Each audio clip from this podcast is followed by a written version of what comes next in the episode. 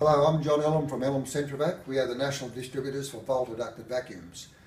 On the occasion we find that customers are ringing up and saying that their inlets have been damaged and they wish to replace them. This is a very simple process. What you do is remove the inlet simply by undoing the screws.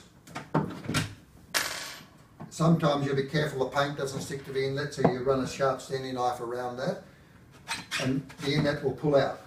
Now when the inlet pulls out, on the odd occasion you may find that there are two pieces stuck on the back of the inlet. They belong to the bracket back in the wall and that's where they have to be returned to.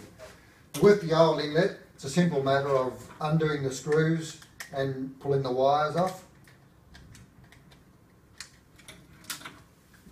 And with the new inlet, it is important to note that you must only loosen the screws. Do not remove the screws before fixing the wires. Loosen the screws enough to wrap the wire around it. Having done that, fit this back in the position and the problem is solved.